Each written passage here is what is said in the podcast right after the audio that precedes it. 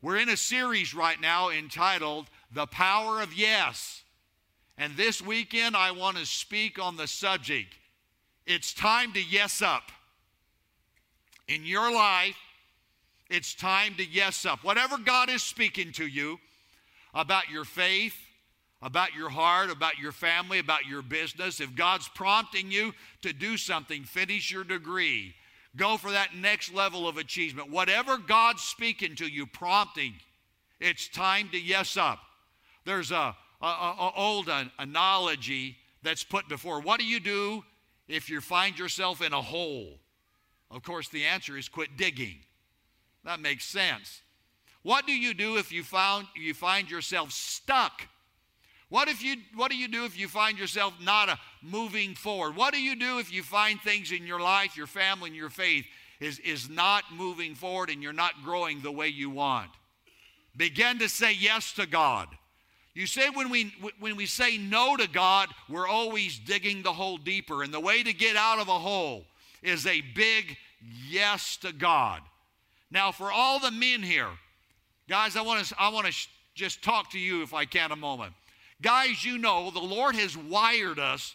Men just instinctively try to figure out what works, no matter what it is. You buy something, you're going to install something, you're planning to do something.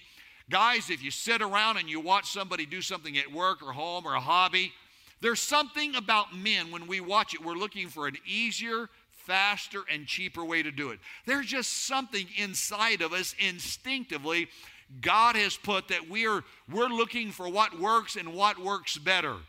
However, often in life, we can be digging a hole by by doing something and working harder on trying to make something work in the family, in the career that's not working. When it's not working, we'd put in overtime.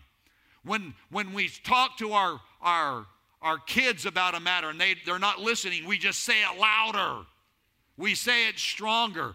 There is something about men, we just want to make it work. I want to put before you, and I believe I have a word for the Lord for our men. God wants us to focus on what matters. And if you'll focus on what matters, God will make it work.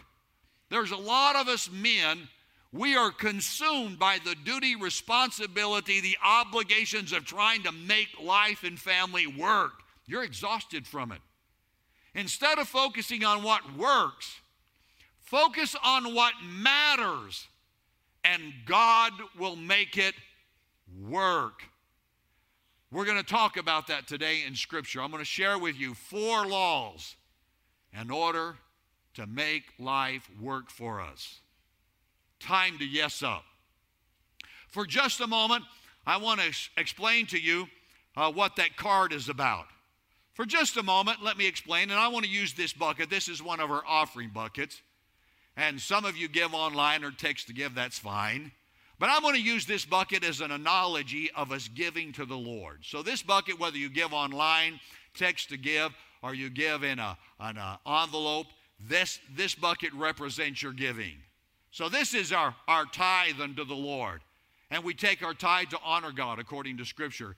But throughout the year at Westover, we have other projects and needs we share with you. For example, we have a building fund. Everything we build here is from our building fund, and you graciously give to the building fund. That's how we are able to uh, build the sports complex and other things because you faithfully give to the building uh, to the building fund when we have a project going on.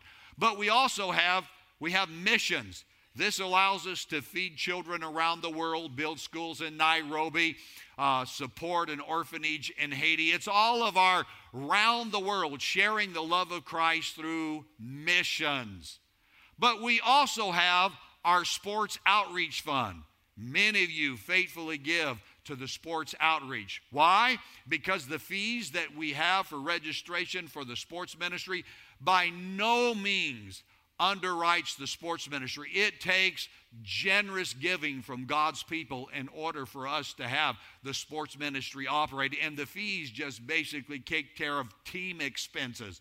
So many of us, even though we don't play sports, we give to the sports outreach.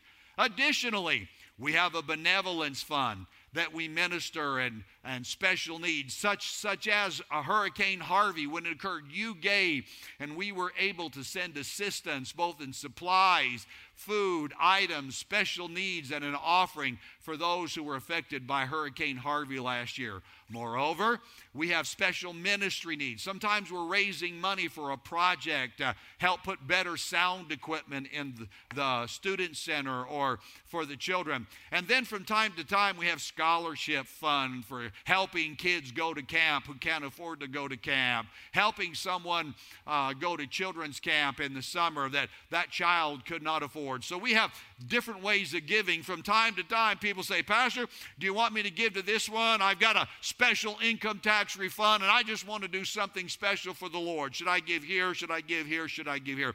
We have all of these funds. And sometimes for you and for the accounting, it's been quite challenging to keep all of this separated. And you've asked, well, which, which one should I give to? Well, I want to share with you what we're doing at Westover. We have our tithe that we give unto the Lord, but now we have a kingdom builders fund.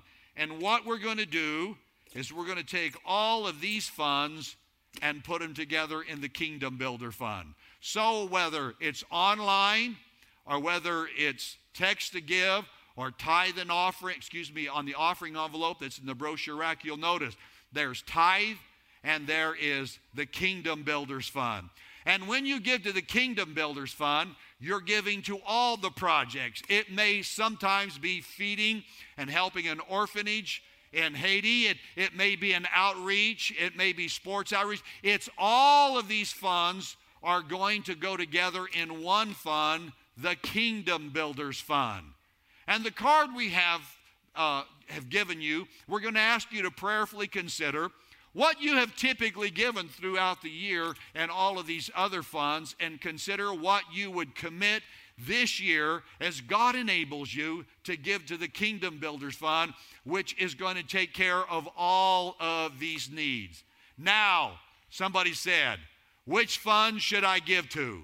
I will answer that. In fact, Scripture will answer that for us. If you're going to give to one fund, you always give first to tithe and offering.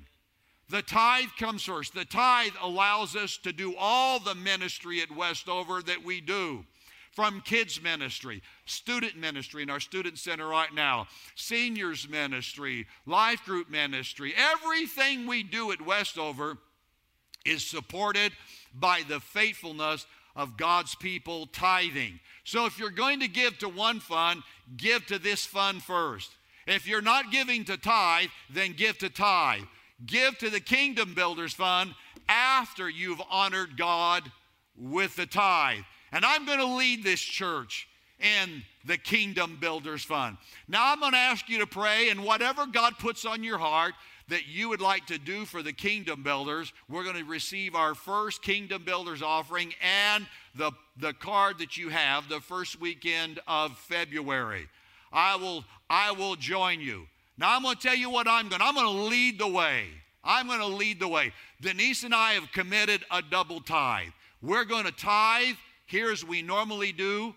Our, our tenth belongs to the Lord. And Denise and I have committed a second tithe this year, a second 10% to go towards the Kingdom Builders Fund.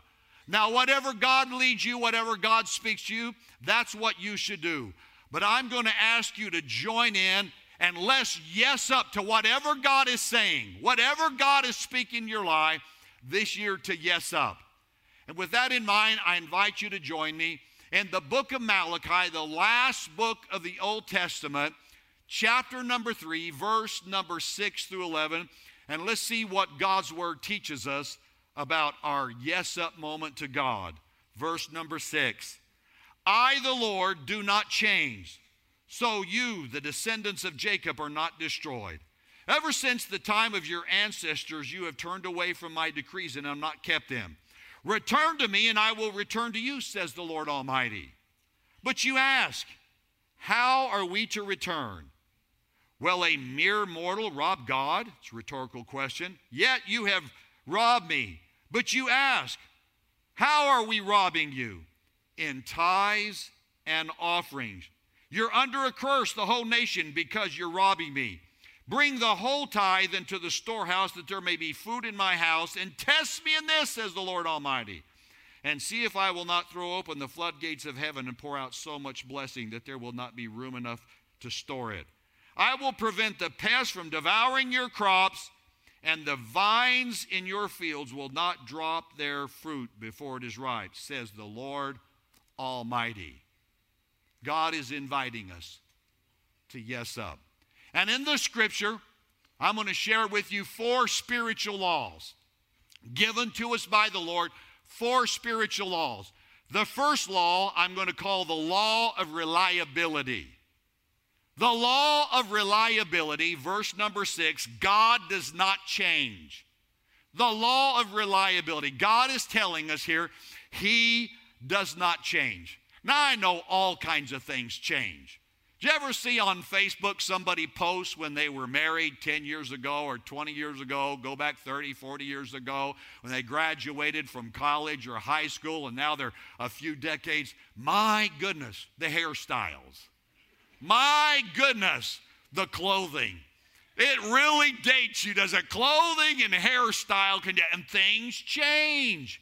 Yes, they do. Stuff is always changing. We change our clocks twice a year. We spring forward and we, we fall back. Ever so often, you'll get a notice on your phone. They're the terms of that app or, or that company that you do business. The terms have changed and you have to, and they'll send you all of those pages. I don't know about you, I never read that, do you? I just go down and I, I don't know what I've agreed to. I just, I just touch the agreement and I, I'm updated on the app or the business or things change. But here's what God is saying. It's the law of reliability. God is saying He does not change.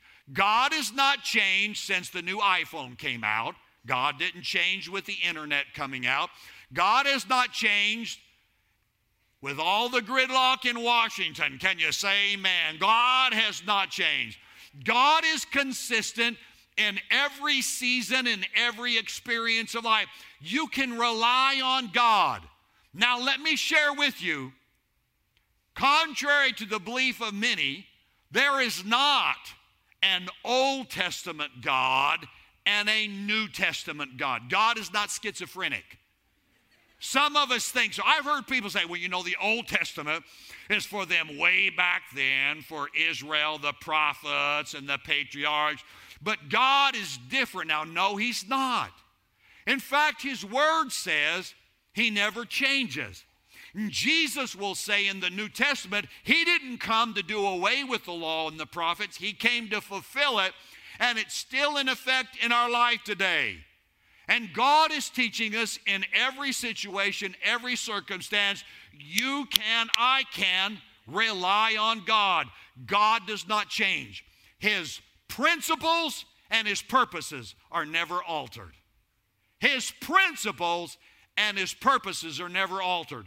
Do you know there is not an expiration date on the Bible? You can't go through the scripture like a menu. It's not a multiple choice. I'll take this one, I'll skip this over here, and I'll take that. Doesn't work that way. It's not multiple choice. All of God's word is applicable, is right for us today. In the assemblies of God, we teach. The Bible is inerrant, the Bible has authority, and the Bible still applies to us today. The entire Bible. We believe in the inspiration of Scripture. Nothing in God's Word has passed away, nothing in God's Word is out of vogue. It still works in our life today. We are literalists when it comes to the Scripture. And that means we actually believe God created the earth in six days. We actually believe there was a man by the name of Noah. We actually believe there was a man by the name of Moses. We actually believe the Red Sea parted. What the Bible teaches, we believe it to be true. It's not an allegory, It's not mystical. We rely upon God's word. And God, in your life, every season, every circumstance, you will find that God is reliable. The law of reliability. Number two, the law of relationship.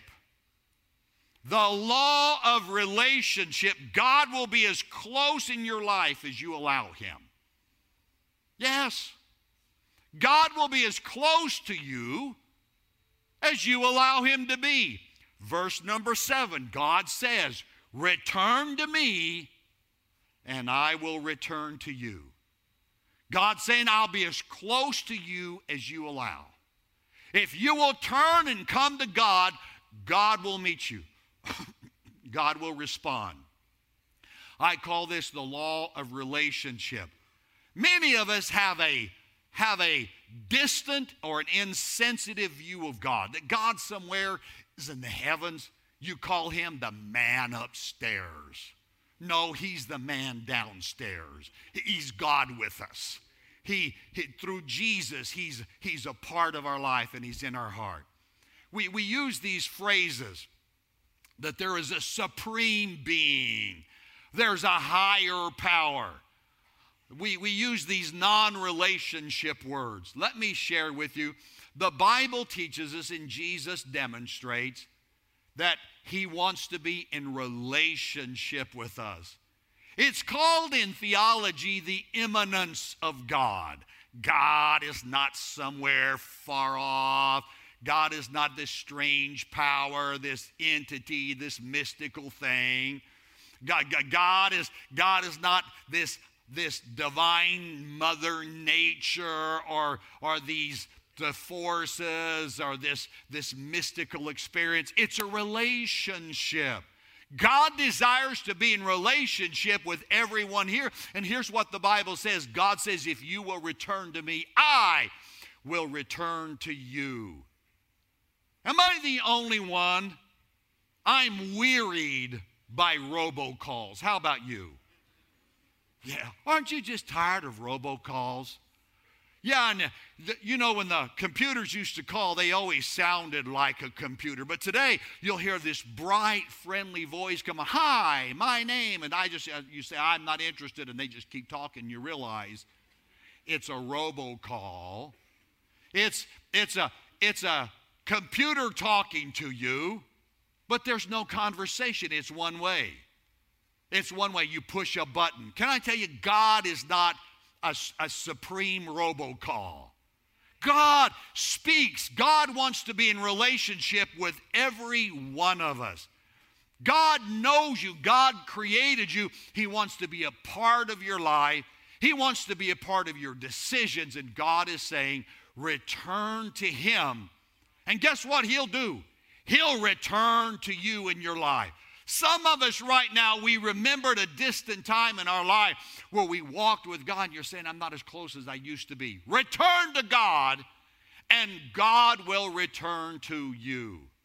The third law I see mentioned here in Scripture is the law of devotion. God desires wholehearted commitment. I call this the law of devotion, wholehearted commitment. It's verse number 10. There's one phrase I want you to see there. And he says to Israel, Bring the whole tithe. This is a rhetorical question.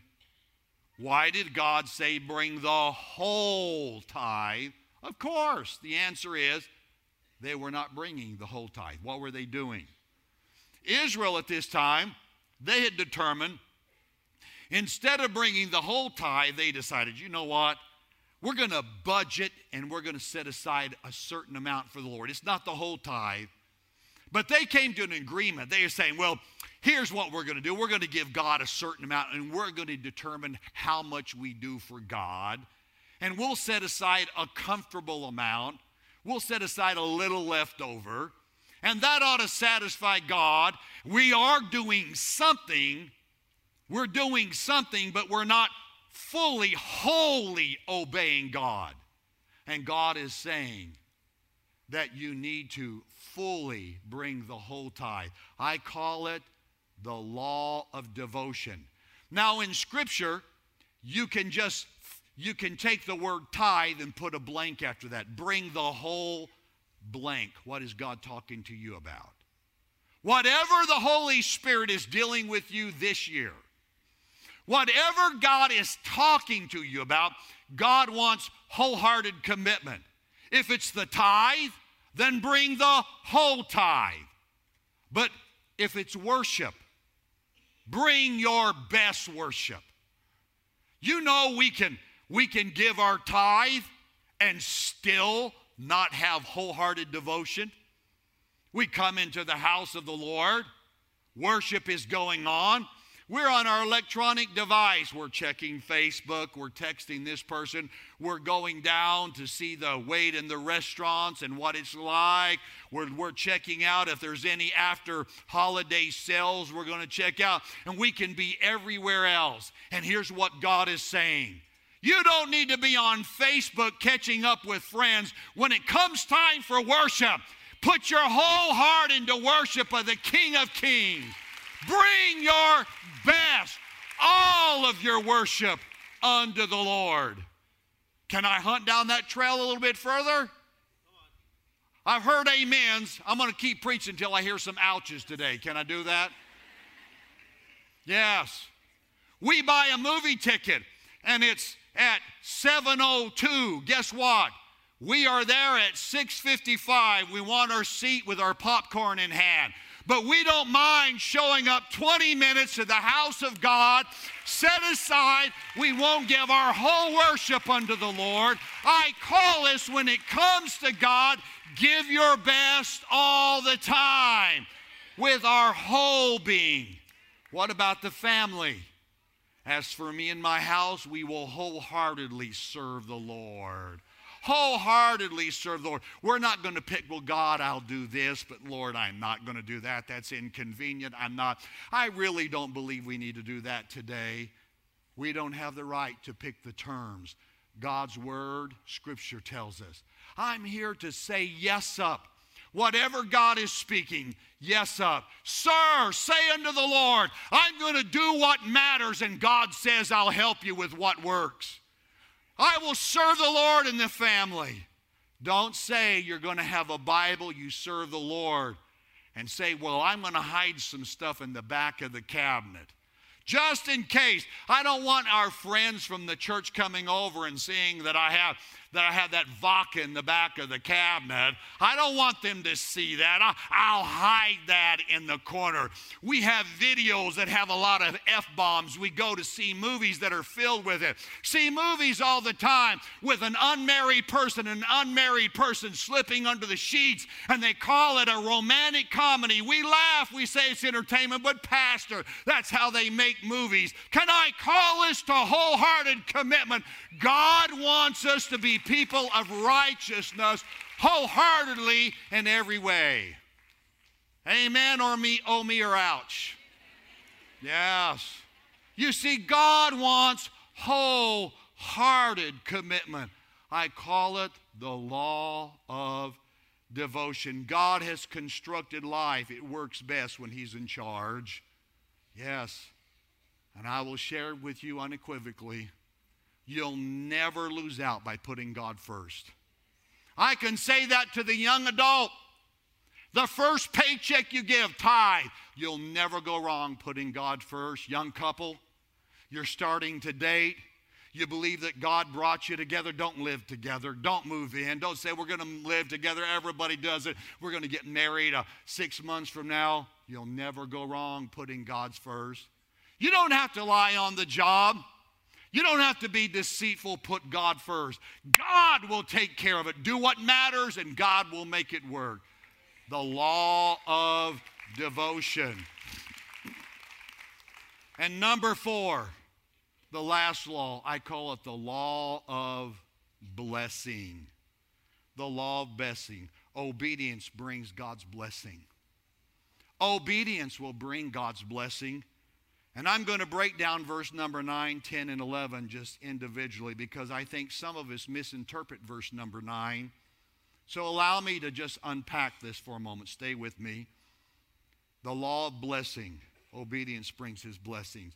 Verse number nine God said, You're under a curse. Why? They didn't bring the whole tithe. Hold on. God doesn't put curses upon people. But wait a minute, Pastor. Verse number nine says you're under a curse. It says you're under a curse. It did not say God put the curse upon them. Well, explain that to me, Pastor. I'm going to do it right now.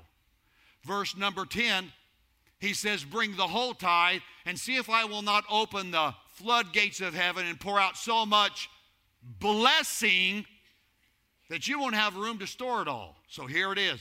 Verse number 9, curse. Verse number 10, blessing. Remember in the Old Testament, there was a mountain of cursing and a mountain of blessing. Whatever mountain you're on, that's what you get. You live on the mountain of cursing, and cursing will come into your life. Live on the mountain of blessing, and blessing will come in your life. Does God bring blessing? Yes. Does God put curses upon people? No. Then explain that to me, Pastor. I'm going to do it right now. Verse number 11 explains it. He says in verse number 11, I will prevent. Did you notice that? Now he's speaking in an agrarian economy. They, they live, their livelihood was farming and ranching. You could, you could extrapolate it right into your life today. I will prevent your business from going under. I will prevent you from, from losing. God, I will prevent you from the financial rug being pulled out from underneath you. I will prevent that coworker from stabbing you in the back and undermining. I will prevent from somebody stealing your promotion. I will prevent that. And here it is. If we, through the law of devotion, give wholeheartedly everything our worship, our life, our allegiance to the Lord, God said you're going to live under blessing. You choose not to live wholeheartedly under devotion. I don't, God says, I don't put a curse on you, but you will be cursed because you're not under the jurisdiction of blessing. God wants to bless. Jesus, in his very first sermon in the New Testament, it's recorded in Matthew chapter 5. We call it the Sermon on the Mount. And his very first sermon in the New Testament, the first word that fell from Jesus' lip was blessed. God wants to bless. But you have to step under the jurisdiction of his blessing. Do you know the Bible says that without Christ, all of us are cursed? Yes.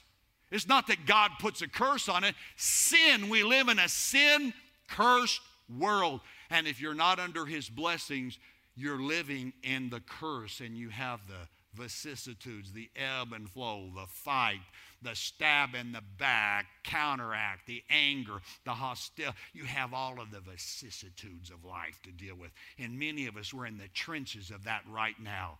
Feel like life in every area is a battle. You come to church just to get a little bit of, of encouragement and blessing to take you down five more days.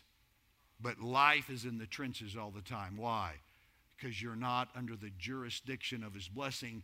You're in the jurisdiction of the cursed world, like so many people that don't know Christ live in. How do I bring my life under blessing? Is you wholeheartedly serve the Lord. And whatever God asks, whatever Scripture teaches, you give God your all.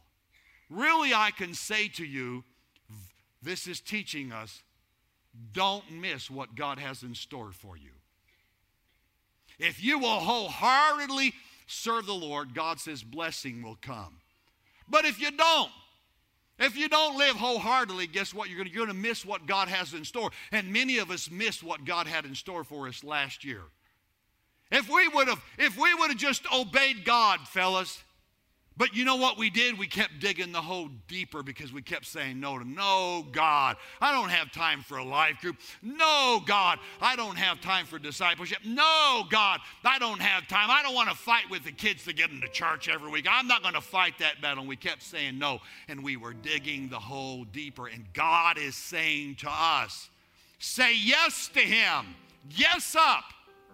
And guess what happens? You come into the jurisdiction of blessing. And here's what the Lord says the whole nation of you. What does that mean? Let me bring it down to practical. The nation of Israel were in tribes. The tribe of Dan. Yes, the tribe of Benjamin. Let me bring it. What does that mean? Your whole family will be blessed. You fully obey God, and it spills on your children and your grandchildren. You create, if you please, a family blessing. You create a legacy of blessing when you fully obey God.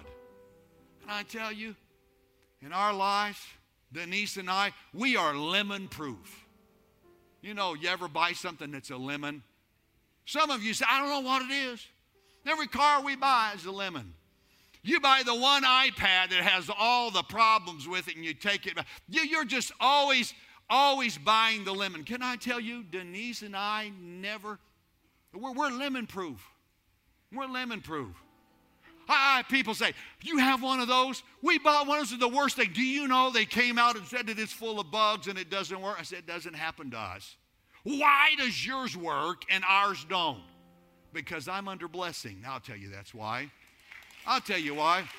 Our refrigerators work longer than they should. Our tires last longer than they should.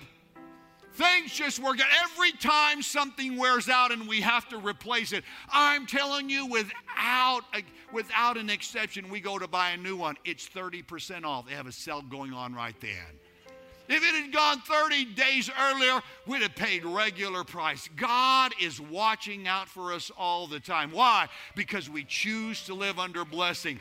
I had a lady in the church. We believed God and prayed with her. She said to me this morning, Pastor, I'm two years this week cancer free. Two years cancer free. That was her testimony. Yes. I'm talking to you about blessing. I'm talking about God will do unusual, supernatural things that you could never imagine. At Westover, unapologetically, we are a high commitment church. We call people to live by God's standard and to fully obey God. There's one word that's not in this Bible from cover to cover, there is one word you will not find in this Bible, and that's the word discount. It's not even found in the Bible. There is no discounts when it comes to commitment to God. Yeah. There are no discounts to obeying God. There's no discounts to serving the Lord. In just about eight weeks, we'll have 80 people from Westover. We're taking on a trip to the Holy Land. I think this is the seventh trip we've taken of people from the congregation. We're gearing up for it right now. We'll get on a plane and fly to Tel Aviv, and we're going to spend nine days touring the Holy Land. And there's something I point out to people every time we go. Do you know the ancient synagogues and temples that Jesus visited? Several of them are still there. Oh, they've been, they've been restored but the foundation is there. And I can tell you that Jesus was literally here at the, at the synagogue in Capernaum. Yes, they've excavated. We find, we found the, the, the synagogue in Capernaum, Chorazin, places that are mentioned in the New Testament. Jesus was here and stood there. And there's something about the synagogue, the house of God. They've excavated, and you can see the roadways and some of the houses and huts that were in the villages, but something always unique about the house of God, it's in Jewish culture. You walk down the avenue and you come to the synagogue, the temple, the house of God. You always have steps to, to enter into the house of God. You see, nowhere in Israel are you ever allowed to step down into God's presence. You never go down to see God.